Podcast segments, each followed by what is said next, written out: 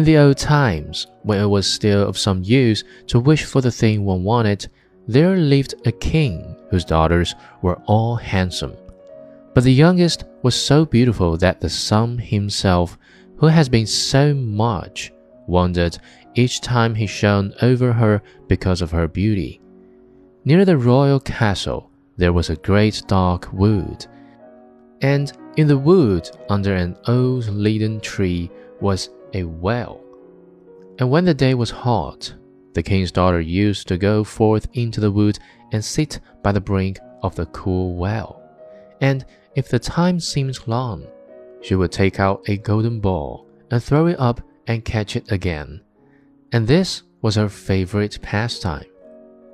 Now it happened one day that the golden ball, instead of falling back into the maiden's little hand, which had sent it aloft, dropped to the ground near the edge of the well and rolled in.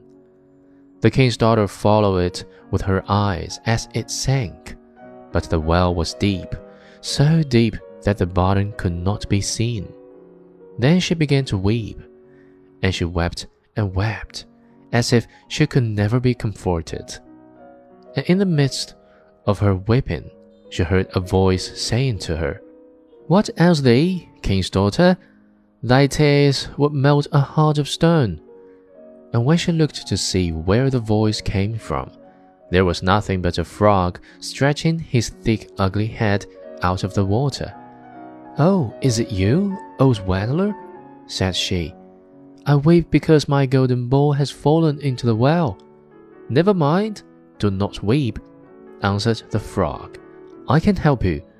But what will you give me if I fetch up your ball again? Whatever you like, dear frog, said she. Any of my clothes, my purse and jewels, or even the golden crown that I wear.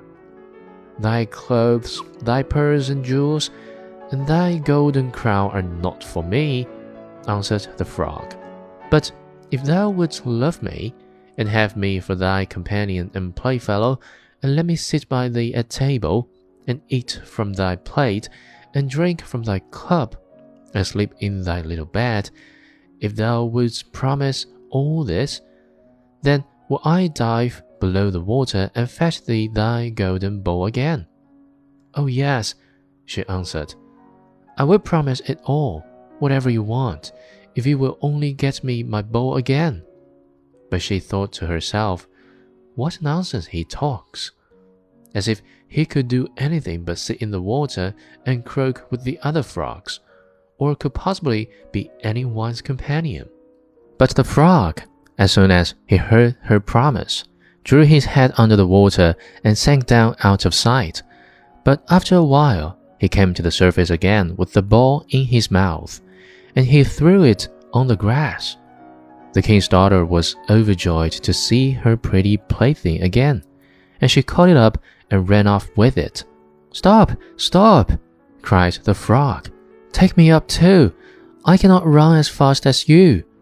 But it was of no use, for croak, croak after her as he might, she would not listen to him, but made haste home, and very soon forgot all about the poor frog who had to betake himself to his well again. The next day, when the king's daughter was sitting at table with the king and all the court and eating from her golden plate, there came something pitter patter up the marble stairs, and then there came a knocking at the door, and a voice crying, Youngest king's daughter, let me in. And she got up and ran to see who it could be. But when she opened the door, there was the frog sitting outside. Then she shut the door hastily and went back to her seat, feeling very uneasy. The king noticed how quickly her heart was beating and said, My child, what are you afraid of? Is there a giant standing at the door ready to carry you away? Oh no, answered she, no giant, but a horrid frog and what does the frog want? asked the king. Oh, dear father, answered she. When I was sitting by the well yesterday and playing with my golden ball, it fell into the water, and while I was crying for the loss of it, the frog came and got it again for me on condition I would let him be my companion. But I never thought that he could leave the water and come after me. But now there he is outside the door, and he wants to come in to me. And then they all heard him knocking the second time and crying, Youngest king's daughter, open to me. By the well water, what promised you me? Youngest king's daughter, now open to me. That which thou hast promised must thou perform, said the king. So go now and let him in. So she went and opened the door, and the frog hopped in, following at her heels, till she reached her chair. Then he stopped and cried, Lift me up to sit by you. But she delayed doing so until the king ordered her. When once the frog was on the chair, he wanted to get on the table, and there he sat and said, Now push your golden plate a little nearer, so that we may eat together. And so she did, but everybody might see how unwilling she was, and the frog feasted heartily. But every morsel seemed to stick in her throat. I have had enough now, said the frog at last, and as I am tired, you must carry me to your room and make ready your silken bed, and we will lie down and go to sleep. Then the king's daughter began to weep, and was afraid of the cold frog, that nothing would satisfy him, but he must sleep in her pretty clean bed. Now the king grew angry with her, saying, That which thou hast promised in thy time of necessity must thou now perform. So she picked up the frog with her finger and thumb, carried him upstairs, and put him in a corner. And when she had lain down to sleep, he came creeping up, saying, I am tired and won't sleep as much as you. Take me up, or I will tell your father. Then she fell beside herself with rage, and picking him up, she threw him with all her strength against the wall, crying, Now will you be quiet, you horrid frog?